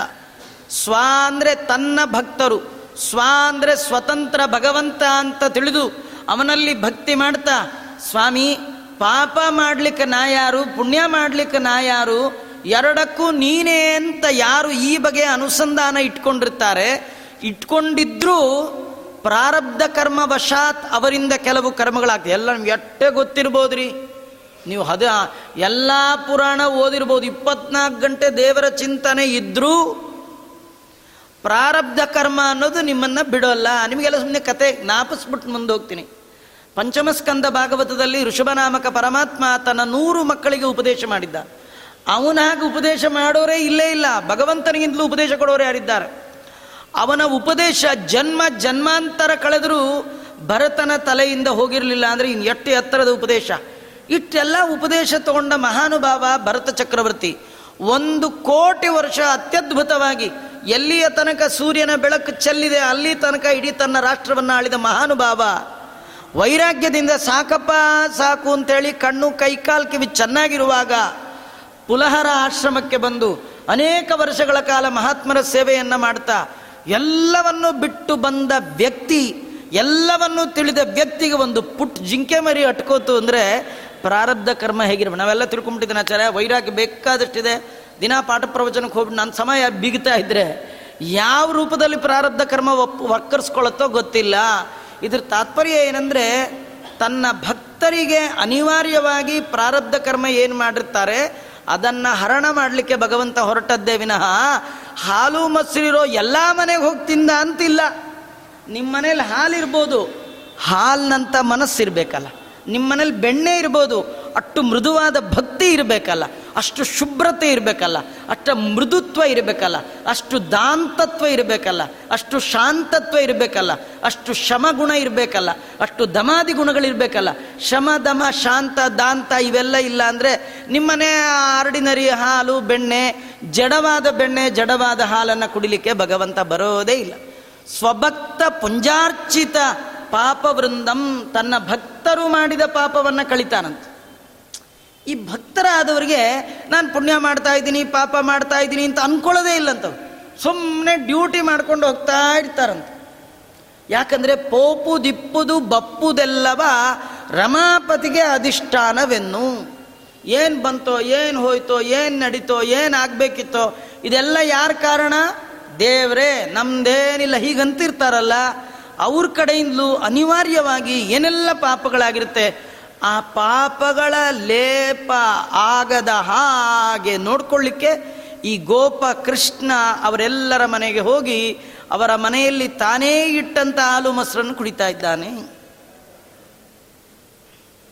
ಏನೇ ಆಗಲಿ ದೇವ್ರದ ಕಳ್ತನನೇ ಇದು ಅಲ್ವಾ? ಯಾಕೆ ದೇವ್ರು ಹೀಗೆ ಕಳ್ತನ ಮಾಡ್ತಾನೆ? ದೇವರು ಅಜಾಯಮಾನೋ ಬಹುದಾ ವಿಜಾಯತೆ, ಅವನು ಮನಸ್ಸು ಮಾಡಿದ್ರೆ ಲೀಲಾ ಮಾತ್ರಂ ಪ್ರಭೋ ಸೃಷ್ಟಿ ಅಂತಾರೆ. ಅವನಿಗೆ ಹಾಲು ಕುಡಿಬೇಕು ಅನಿಸಿದ್ರೆ ಒಂದು ದೊಡ್ಡ ಕಡಾಯಿಲಿ ಅವನೇ ಹಾಲು ಸೃಷ್ಟಿ ಮಾಡ್ಕೊಂಡು ಕುಡಿಬೋದು ಅಲ್ವೇ? ಯಾಕೆ ಅವ್ರಿವ್ರ ಮನೆಗೆ ಕೆಲವ್ರಿಗೆ ಹಾಗೆ ರೀ, ಮನೇಲಿ ಸಾರು ಎಷ್ಟು ಚೆನ್ನಾಗಿ ಮಾಡಿದ್ರು ಟೇಸ್ಟೇ ಆಗಲ್ಲ, ಪಕ್ಕದ ಮನೆ ಸಾರು ಮಠದ ಸಾರು ಏನೋ ಒಂದು ಖುಷಿ. ಪಾಪ ಹೆಂಡತಿ ಶ್ರದ್ಧಾ ಭಕ್ತಿಯಿಂದ ಯಜಮಾನರು ಬರ್ತಾರೆ ಅಂತ ಏನೋ ಕಷ್ಟಪಟ್ಟು, ಕೆಲವರಂತೂ ಬಹಳ ಪ್ರೀತಿ ಶ್ರದ್ಧೆಯಿಂದ ಮಾಡಿರ್ತಾರೆ, ಅವ್ರಿಗೆ ಇಷ್ಟನೇ ಆಗಲ್ಲ. ನೀನು ಇದೆಯಾರ ಸಾರ ಇದು, ಆ ಪಕ್ಕದ ಮನೆಯವ್ರು ನೋಡಿ ಹೆಂಗೆ ಗಮ್ಮಂತ ವಾಸನೆ ಬರುತ್ತೆ ಅಂತ ಅಲ್ವಾ? ಕೆಲವ್ರಿಗೆ ಏನಂದರೆ ಅಕ್ಕಪಕ್ಕದ್ದೇ ಚೆನ್ನ, ಮನೇದು ಏನೇ ಮಾಡ್ಸ. ಕೆಲವ್ರಿಗೆ ಹಾಗೆ, ಈ ಮನೇಲಿ ನೀವು ಒಳ್ಳೆ ಕಾಯಿ ಒಳ್ಳೆ ಬೇಳೆ ಎಲ್ಲ ಹಾಕಿ ಸಾಟಿ ಕೊಟ್ಟು ಒಳ್ಳೆ ಆಂಬಡೆ ಕರೀರಿ, ಅದೇನು ಇಷ್ಟನೇ ಆಗಲ್ಲ. ಆ ಮೂರು ರೋಡ್ ಆಚೆ ಅವ ಹೀಗಂದು ಬೆವರಿಗಿವ್ರೆಲ್ಲ ಹಾಕಿ ಅದನ್ನೇ ಕಲಸಿ ಯಾವತ್ತಿಂದೋ ಎಣ್ಣೆ ಜನ್ಮ ಜನ್ಮಾಂತರದ ಎಣ್ಣೆ ಒಳಗೆ ಹಾಕಿ ನೀವು ಏನು ಮಾಡಿ ತೊಳೆದ್ರೂ ಮಸಿ ಹೋಗಿರಬಾರ್ದು ಆ ಬಾಂಡ್ಲಲ್ಲಿ ಕರಿತಾ ಅವನೇನೇನೋ ಮಾಡಿರ್ತಾನೆ. ಅದು ಮೂರ್ನಾಲ್ಕು ರೋಡ್ ಮೀರಿ ಮೂಗು ಹೊಡೆಯುತ್ತೆ ಹೊಡೆಯುತ್ತೆ ಜನ್ಮದಲ್ಲಿ ತಿಂದ್ರೆ ಒಂದು ಸತಿ ಹಿಂಗೆಲ್ಲ ಆಗ್ಬಿಡುತ್ತೆ ಮನಸ್ಸು. ಯಾಕೆ ಕೆಲವರಿಗೆ ಕೃಷ್ಣನಿಗೆ ಯಾಕೆ ದುರ್ಬುದ್ಧಿ? ಅವ್ರ ಮನೇಲಿ ಏನು ಬರ ಇತ್ತು ಅಲ್ಲ, ಆರ್ಡಿನರಿ ಆ ಊರಿನ ಒಬ್ಬ ಬಡವರು ಬಡವರು ಬಡವರು ಅಂದರೆ ಎರಡು ಸಾವಿರ ಗೋವಿರುತ್ತೆ ಅಂದಮೇಲೆ ಯಶೋದೆ ಮನೇಲಿ ಗೋವಿಗೆ ಏನು ಕಡಿಮೆ? ಅವಳು ಮನೇಲಿ ಬೀರು ಬಂಕ ಇರಲಿಲ್ಲ, ಬರೀ ಎಲ್ಲ ದೊಡ್ಡ ದೊಡ್ಡ ದೊಡ್ಡ ದೊಡ್ಡ ಕಡಾಯಿಗಳು, ಅಲ್ಲೆಲ್ಲ ಬರೀ ಹಾಲು ಮೊಸರು ಬೆಣ್ಣೆ. ಕೃಷ್ಣ ಎಷ್ಟು ಕಳ್ಳ ಅಂದರೆ ಅವರಮ್ಮ ಬೆಳಗ್ಗೆ ಅವನಿಗೆ ಡ್ರೆಸ್ ಮಾಡಿ ಹುಲಿ ಉಗುರೆಲ್ಲ ಕಟ್ಟಿ ಟ್ರಿಮ್ಮಾಗಿ ಬಾಚಿ ಹೊಸ ಹೊಸ ನವಿಲ್ಗರಿ ಸಿಕ್ಸಿ ಮುತ್ತಿಂದೆಲ್ಲ ಕಟ್ಟಿ ಒಳ್ಳೆ ಕಚ್ಚೆ ಪಂಚೆ ಎಲ್ಲ ಹಾಕಿ ಕೃಷ್ಣನ್ ಕಳಿಸುವಾಗ, ಕೃಷ್ಣ ಹಾಗೆ ಹೋಗ್ಬೇಡಪ್ಪ, ಒಂದು ಲೋಟ ಹಾಲು ಕುಡ್ಕೊಂಡು ಹೋಗೋ ಅಂತ ಕೈ ಕೈ ಮುಗಿದು ಸುತ್ತ ಸುತ್ತ ಹೊಡೆದು ಎಲ್ಲ ಕೇಸರಿ ಪಚ್ಕರ್ಪುರ ಎಲ್ಲ ಹಾಕಿ ಬಂಗಾರದ ಲೋಟದ ಇಷ್ಟು ಹಾಲು ಕೊಟ್ರೆ ಏನಮ್ಮ ಹಾಲು ಕಂಡ್ರೆ ನಂಗೆ ಅಸಹ್ಯ ಅಂತ, ನಾವು ಹಾಲು ಕಂಡ್ರೆ ಬೇಜಾರು. ಹಾಗೆ ರೀ ಯಾಕೆ ಗೊತ್ತಾ, ಈ ಕೆಲವರು ಕೆ ಎಮ್ ಎಫ್ ಅಲ್ಲಿ ಕೆಲಸ ಮಾಡ್ತಾರೆ ನೋಡಿ, ಕರ್ನಾಟಕ ಮಿಲ್ಕ್ ಫೆಡರೇಷನ್, ಅವ್ರಿಗೆ ಹಾಲು ಕೊಡಿ ಅಸಹ್ಯ ಬಂದ್ಬಿಡುತ್ತೆ. ಯಾಕಂದರೆ ಅವ್ರು ನೋಡಿರ್ತಾರೆ ಪ್ಯಾಕೆಟ್ ಮಾಡೋದು ಏನೇನು ಮಾಡೋದು ಎಲ್ಲ ನೋಡಿರ್ತಾರೆ. ಹಾಲಂದರೆ ವೈರಾಗ್ಯ ಬಂದುಬಿಟ್ಟಿರುತ್ತೆ. ಈ ಕೃಷ್ಣನಿಗೆ ಯಾಕೆ ವೈರಾಗ್ಯ ಗೊತ್ತಾ, ಇವ್ರು ಬರೀ ಕೆ ಎಮ್ ಎಫ್, ಅವನು ಕ್ಷೀರ ಸಮುದ್ರದಲ್ಲೇ ಮಲಗಿರೋರು, ಅವನಿಗೆ ಇನ್ನೆಷ್ಟು ವೈರಾಗ್ಯ ಇರಬೇಡ, ಅವನು ಬೇಡ ಬೇಡ ಬೇಡ ಅಂತ. ಅವರಮ್ಮ ತುಂಬ ಬಲವಂತ ಮಾಡಿದ್ರೆ ಇಸ್ಕೊಂಡ್ಬಿಡೋನಂತೆ, ಅರ್ಧ ಕುಡಿದು ಅಮ್ಮಂಗೆ ಕಾಣ್ದಾಗ ಯಾವುದೋ ಮೂಲೆಯೊಳಗೆ ಇಟ್ಬಿಡೋನಂತೆ. ಅವನಿಗೆ ಸೇರ್ತಿರ್ಲಿಲ್ಲ ಅಲ್ಲ, ಅವರಮ್ಮಂಗೆ ಪ್ರೀತಿ ಇಲ್ಲನೂ ಅಲ್ಲ, ಅದೇನು ಗೊತ್ತಾ ಒಂದು ಭಾರಿ ಐಡಿಯಾ ಅಂದರೆ ಐಡಿಯಾ. ಬೀದಿಗೆಲ್ಲ ಹೋಗಿ ಎಲ್ಲರ ಮನೇಲೂ ಎಲ್ಲರ ಮನೆ ಗಡಂಗ್ ಗಡಂಗ್ ಹಾಲನ್ನು ಕುಡ್ಕೊಂಬಂದುಬಿಡ್ತಿದ್ದ. ಅವರೆಲ್ಲ ದೊಡ್ಡ ಬೆಟಾಲಿಯನ್ ಮಾಡಿಕೊಂಡು ಯಶೋದೆ ಹತ್ರ ಕಂಪ್ಲೇಂಟ್ ಕೊಡಬೇಕು, ನಿನ್ನ ಮಗ ನನ್ನ ಮನೆ ಹಾಲು ಕುಡ್ದ ಅಂತ ಒಬ್ಬಳು, ಏ ನಿಮ್ಮ ಮನೆಗಿಂತು ನಮ್ಮನೇಲಿ ಕುಡ್ದದ್ದು ಜಾಸ್ತಿ ಅಂತ ಒಬ್ಬಳು, ಏನು ಒಂದು ಇಪ್ಪತ್ತೈದು ಮೂವತ್ತು ಜನ ಬಂದು ಕೃಷ್ಣನ ಮೇಲೆ ಟೋಟಲ್ ಕಂಪ್ಲೇಂಟ್ ಕೊಟ್ಟರೆ ಸುಮಾರು ಒಂದು ಇನ್ನೂರು ಮುನ್ನೂರು ಲೀಟ್ರ್ ಕುಡ್ದು ಹಾಕ್ಬಿಟ್ಟಿರ್ತಿದ್ದ ಹಾಲು. ಅವರಮ್ಮ ಕೇಳೋದು, ಏನೋ ಕೃಷ್ಣ ಅವ್ರ ಮನೇಲಿ ಕುಡ್ದಂತೆ, ಹೊಟ್ಟೆ ತುಂಬಲಿಲ್ಲ, ಅವ್ರ ಮನೇಲಿ ಬೇರೆ ಕುಡಿ, ಎಲ್ಲರ ಮನೇಲೂ ಕುಡ್ದಿಯಂತೆ ಹೇಗೆ? ಕೃಷ್ಣ ಅವರಮ್ಮಂಗೆ ಕರೆಯೋನಂತೆ, ಅಮ್ಮ ಅವರೆಲ್ಲ ಸುಮ್ಮನೆ ಸುಳ್ಳು ಹೇಳ್ತಾರೆ, ಅವರಟ್ಟು ಸುಳ್ಳು ಹೇಳೋರು ಜಗತ್ತಲ್ಲೇ ನಿಂಗೆ ಸಿಗಲ್ಲ. ಅವ್ರಿಗೆ ಒಂದೇ ಒಂದು ಆಸೆ ಅಂದರೆ, ನಿನಗೆ ನಾನು ಮಗ, ನನ್ನಂಥ ಮಕ್ಕಳು ನಿಂಗೆ ಬಿಟ್ಟರೆ ಇವ್ರು ಯಾರಿಗೂ ಇಲ್ಲ, ಏನಾರು ಮಾಡಿ ನಿಂಗೂ ನನಗೂ ವೈರ ತರಬೇಕು ಅಂತ, ನಿನ್ನ ಕೈಯಿಂದ ಹೊಡೆಸ್ಬೇಕು ಅಂತ ಅವ್ರಿಗೆಲ್ಲ ಆಸೆ. ನನ್ನ ಬಗ್ಗೆ ನಾನು ಹೇಳಕ್ಕೆ ನನಗೆ ನಾಚಿಕೆ ಆಗುತ್ತೆ ಅಮ್ಮ, ಬಾಯಿಲಿ ನನಗೆ ಹಾಲು ಕಂಡ್ರೆ ಆಗಲ್ಲ, ಬೆಳಗ್ಗೆನೇ ನಿಂಗೆ ಹೋಗುವಾಗ ಹೇಳಿದ್ನ, ನೀ ಕೊಟ್ಟ ಹಾಲೇ ಅರ್ಧ ಲೋಟ ಅಲ್ಲೇ ಇಟ್ಟಿದ್ಬೇಕು ಅಂತ ತೋರಿಸ್ಲಿಕ್ಕೆ ಒಂದು ಸಾಕ್ಷಿ ಇಟ್ಟಿರ್ತಿದ್ನಂತೆ. ನೀ ಕೊಟ್ಟಿದ್ದೇ ಕುಡ್ದಿಲ್ಲ ಅಂದಮೇಲೆ ಅವ್ರ ಮನೆ ಹಾಲು ನಾ ಯಾಕೆ ಕುಡಿಲಿ ಅಂತ ತೋರಿಸ್ಲಿಕ್ಕೆ ಕೆಲವರು ಮೋಸ ಮಾಡೋಕ್ಕೆ ಮುಂಚೆನೇ ಸಾಕ್ಷಿ ಎಲ್ಲ ರೆಡಿ ಮಾಡಿಬಿಟ್ಟು, ಅಲ್ಲ ಇವ್ರಿಗೆ ಈ ತಲೆ ಅಂದರೆ ಧಿಯೋ ಯೋನ ಪ್ರಚೋದಯಾತ್, ಭಗವಂತನ ತಲೆ ಏನ್ರಿ, ಕೃಷ್ಣ ಪರಮಾತ್ಮನ ಮಹಿಮಾ ಹೇಳಲಿಕ್ಕೆ ಸಾಧ್ಯ ಇಲ್ಲ. ಅಂದರೂ ಕೃಷ್ಣ ದಿನ ಅವರಿವ್ರ ಮನೇಲೇ ಹೋಗಿ ಯಾಕೆ ತಿಂತಾನೆ, ಅವನಂತೂ ಮನೇಲಿ ತೊಗೊಳ್ತಿರ್ಲಿಲ್ಲ. ಕೆಲವ್ರಿಗೆ ಹಾಗೆ ಅಭ್ಯಾಸ ಆಗೋಗ್ಬಿಟ್ಟಿರುತ್ತೆ, ಅವ್ರಿಗೆ ಮನೇಲಿ ಊಟ ಅನ್ನೋ ಅಭ್ಯಾಸವೇ ಇರಲ್ಲ, ನಾಳೆ ಇಲ್ಲಿ ಅಲ್ಲೇ ಬಂದುಬಿಟ್ಟಿರ್ತಾರೆ, ಯಾರ ಮನೆಗಾದರೂ ಹೋಗ್ಬಿಡೋದು. ಹಾಗೆ ಹೋಗಬಾರ್ದು, ಕೃಷ್ಣ ಯಾರ ಮನೆಗಾದರೂ ಹೋಗ್ಬೋದು, ಕೃಷ್ಣ ಭಕ್ತರು ಯಾರ ಮನೆಗಂದ್ರೆ ಅವ್ರ ಮನೆಗೆ ಹೋಗೋಲ್ಲ. ಕೆಲವರಿಗೆ ಅಭ್ಯಾಸ ಆಗಿಬಿಟ್ಟಿರುತ್ತೆ, ಪರಾನ್ನ ದುರಭ್ಯಾಸ. ಅದು ಪರಾನ್ನ ಅಂದರೆ ಯಾಚೇಹಂ ಶ್ರೋತ್ರಿಯಸ್ಯಾನ್ನಂ, ಉತ್ತಮರ ಮನೆಯಲ್ಲಿ ಬೇಡಬೇಕಂತೆ. ಆದರೆ ಎಲ್ಲರ ಮನೆಯಲ್ಲಿ ಸಿಕ್ಕ ಸಿಕ್ಕದ ಮನೇಲಿ ಯಾರ ಮನೇಲಿ ವೈಷ್ಣುದೇವ ಇಲ್ಲ, ಯಾರು ನಿಮ್ಮ ಮನೇಲಿ ವೈಷ್ಣುದೇವ ಆಗುತ್ತೆ ಅಂದರೆ ನಿಮಗಿಂತೂ ದೊಡ್ಡ ಪವಿತ್ರ ಕ್ಷೇತ್ರ ಇಲ್ಲ.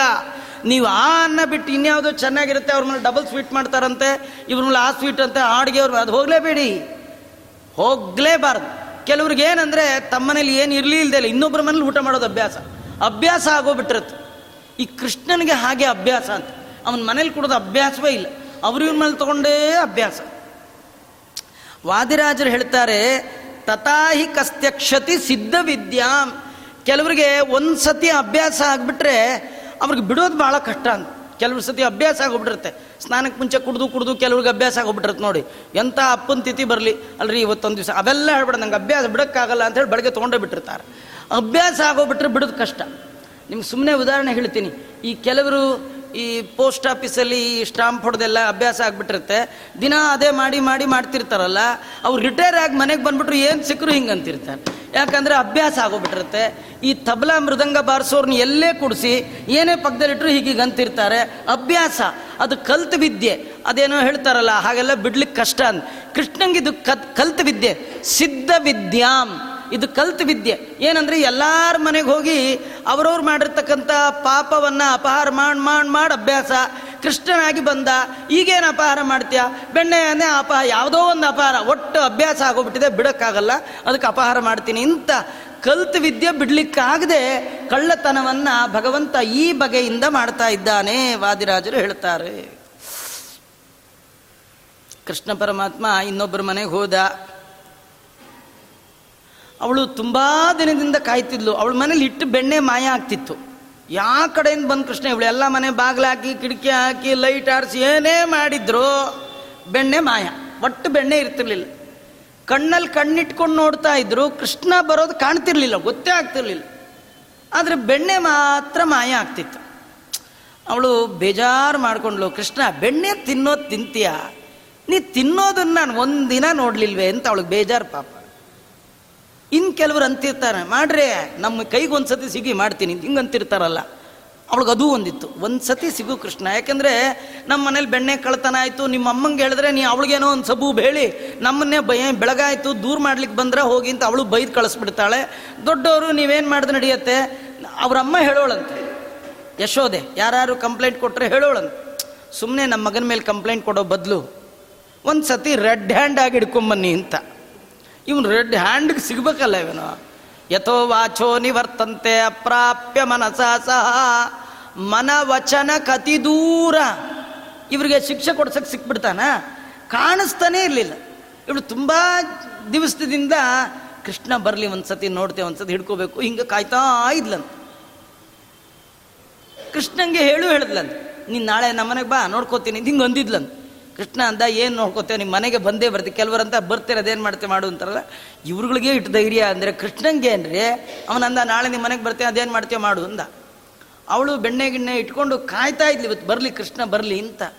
ಅವನಿಗೇನ್ರಿ ಭಯ, ಯಾರ ಭಯವೂ ಇಲ್ಲ ಅವನಿಗೆ. ದೇವರ ದಯ ಇರೋರಿಗೆ ಭಯ ಇಲ್ಲ. ಯಾತರ ಭಯ, ಶ್ರೀನಾಥನ ಪರಮ ಪ್ರೀತಿಯ ಪಡೆದ ಬಗೆ ಅವ್ರಿಗೆ ಭಯ ಇಲ್ಲ ಅಂದಮೇಲೆ ಕೃಷ್ಣಂಗೆ ಎಲ್ಲಿ ಭಯ. ಅವನು ಸೀದಾ ಬಂದದ್ದೇ. ಬೇರೆ ಕಳ್ಳರಾದರೂ ಎಲ್ಲಿದೆ ಎಲ್ಲಿದೆ ಹುಡುಕಬೇಕು, ಅವೆಲ್ಲ ಕಿರಿಕಿರಿ. ಇವ್ನು ಹುಡುಕಬೇಕಾದ್ದೇ ಇಲ್ಲ, ಎಲ್ಲರೊಳು ತಾನೇ ಇಪ್ಪ. ಬೆಣ್ಣೆ ಇಟ್ಟಿರ್ತಾಳಲ್ಲ ಮುಚ್ಚಿ, ಅವಳೊಳಗೂ ಇವನೇ ಇರ್ತಾನ, ಆದ ಕಾರಣ ಅವಳು ಬೆಣ್ಣೆ ಗೊತ್ತಿತ್ತು ಇವನಿಗೆ. ಸೀದಾ ಹೋಗಿದ್ದೆ, ಬೆಣ್ಣೆ ಕಡಾಗಿ ಕೈ ಹಾಕಿ ಹೀಗೆ ತೊಗೊಂಡ್ಬಿಟ್ಟ ಕೈನ. ಬೆಣ್ಣೆ ಬೂರ ಕೈ ಬೆರ್ತಿ ಬೆಣ್ಣೆ ಬಾಯಿ ಹತ್ರನೂ ತೊಗೊಂಡೋದ. ಇನ್ನೇನು ಬಾಯಿಗೆ ಇಟ್ಕೋಬೇಕು, ಓಡ್ ಬಂದು ಕೈ ಹಿಡ್ಕೊಂಬಿಟ್ಟು, ನಿಮ್ಮಮ್ಮ ಏನು ನಮ್ಮ ಬೈದು ಬೈದು ಕಳಿಸ್ತಾಳೆ, ಇವತ್ತು ಮಾಲ್ ಸಮೇತ ಕಳ್ಳ ಸಿಕ್ಕಿದಾನೆ, ಇವತ್ತು ಕದ್ದಿಲ್ಲ ಅಂತ ಹೇಳೋ ಹಾಗೇ ಇಲ್ಲ, ಇವತ್ತು ನೀನು ಬಿಡಲ್ಲ ಅಂತ ಹಿಂಗೆ ಕೈ ಹಿಡ್ಕೊಂಬಿಟ್ರು. ಆ ಕಥೆಯನ್ನು ವಾದಿರಾಜರು ತುಂಬ ಹೃದಯಂಗಮವಾಗಿ ವರ್ಣನೆ ಮಾಡ್ತಾರೆ. ಪ್ರತಿ ಕಥೆ ಹಿಂದೆ ಒಳಗೆ ತತ್ವವನ್ನು ಹೇಳ್ತಾರೆ. ಇದು ವಾದಿರಾಜರ ಅದ್ಭುತವಾದ್ದು. ದಾಸರು ಹೇಳ್ತಾರೆ, ಭಾವಜ್ಞರಲ್ಲಿ ಭಾಗವತ ಕೇಳುವಲ್ಲಿ ಆಧಾರವೇ ಪುಟ್ಟಲಿಲ್ಲ. ಭಾಗವತ ಅಂದರೆ ಭಗವಂತನ ಕತೆ. ಭಗವತಸ್ಯ ಇದಂ ಭಾಗವತಂ. ಇಂಥ ಭಾಗವತ ಯಾರ ಬಾಯಲ್ಲಿ ಕೇಳಬೇಕು? ವಾದಿರಾಜರಂತಹ ಭಾವಜ್ಞರ ಬಾಯಲ್ಲಿ ಕೇಳಬೇಕು. ಕೃಷ್ಣ ಮಾಡಿದ ಪ್ರತಿ ಕಥೆಯ ಹಿನ್ನೆಲೆಯಲ್ಲಿರುವ ಭಾವನೆಯನ್ನು ಅಭಿವ್ಯಕ್ತ ಮಾಡುವುದರಲ್ಲಿ ಸಿದ್ಧಹಸ್ತರು ರಾಜರು. ಅವಳು ಬಂದಳು, ಕೈಯಲ್ಲಿ ಬೆಣ್ಣೆ ಇತ್ತು, ಆ ಕೈ ಹಿಡ್ಕೊಂಡಿದ್ದಾಳೆ, ಹಿಡ್ಕೊಂಡು ಕೃಷ್ಣನ ಜೊತೆ ಮಾತಾಡ್ತಾ ಇದ್ದಾಳೆ. ಏನು, ಹಸ್ತಕ್ಕಿಂ ನವನೀತ ಭಾಜನ ಮುಖೇ ನ್ಯಸ್ತತ್ವಯ ಶ್ರೀಪತೇ ದೃಪ್ತ ಪ್ರಸ್ತರ ಸಂಹಿತಾತಿ ಕಠಿಣ ಹಸ್ತಾಂತರಾಯ ಗೃಹೇ ಯುಕ್ತ ನಸ್ಥಿತಿರಸ್ಯ ಕೋಮಲ ಹೃದ ತತ್ತನ್ವಿ ಚಿತ್ತೇ ಮಮ ಪ್ರೀತ್ಯ ಸ್ಥಾಪಯಿತು ಮೃಗಾಕ್ಷಿ ಮೃದುನಿ ಇತ್ಯುಕ್ತ ಹಸನ್ ಪಾತ್ಯಸೌ.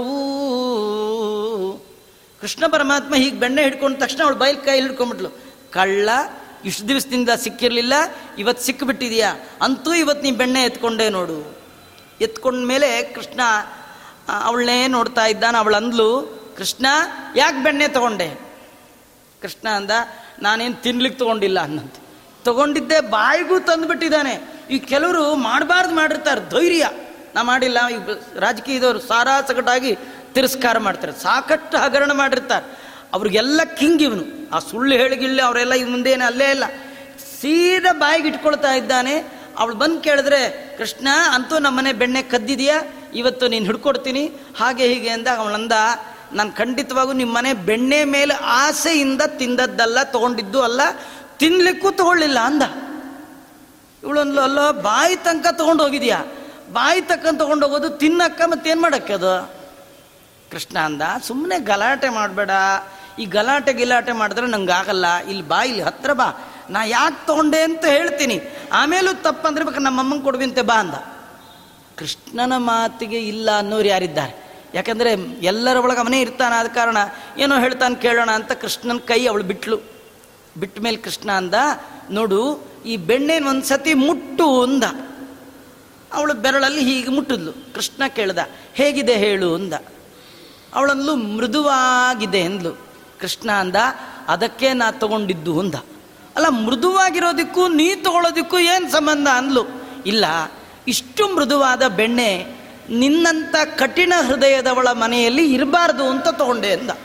ನೀನು ಇಷ್ಟು ಹಾರ್ಡ್ ಇದೆಯಾ, ಇದು ನೋಡಿದ್ರೆ ಇಷ್ಟು ಸಾಫ್ಟು, ನೀನು ಮನೆಗೆ ಬಂದವರಿಗೆ ಸಾಫ್ಟ್ ಆ್ಯಂಡ್ ಸ್ವೀಟಾಗಿ ಮಾತಾಡಿಸೋ ಯೋಗ್ಯತೆ ಇಲ್ಲ, ಬಂದವ್ರ ಮೇಲೆ ಹುಲಿ ಥರ ಹಾರ್ತಾ ಇದ್ದೀಯಾ, ನಿನ್ನಂಥ ಕಠಿಣ ಹೃದಯದವರ ಮನೆಯಲ್ಲಿ ಇಷ್ಟು ಶುಭ್ರವಾದ ಮೃದುವಾದ ಬೆಣ್ಣೆ ಇರಬಾರ್ದು, ಅದಕ್ಕೆ ತೊಗೊಂಡೆ ಅಂತಂದ. ಅವಳಂದ್ಲು ಆಯ್ತಪ್ಪ ಹೋಲ್, ನಾವೇನೋ ಮೃದು ಕಠಿಣ, ನಾವು ಸಾಫ್ಟ್ ಅಲ್ಲ, ಈ ಬೆಣ್ಣೆ ಸಾಫ್ಟು ತೊಗೊಂಡು ಏನು ಮಾಡ್ತೀಯಾ? ಕೃಷ್ಣ ಅಂದ, ಏನು ಮಾಡ್ತೀವಿ?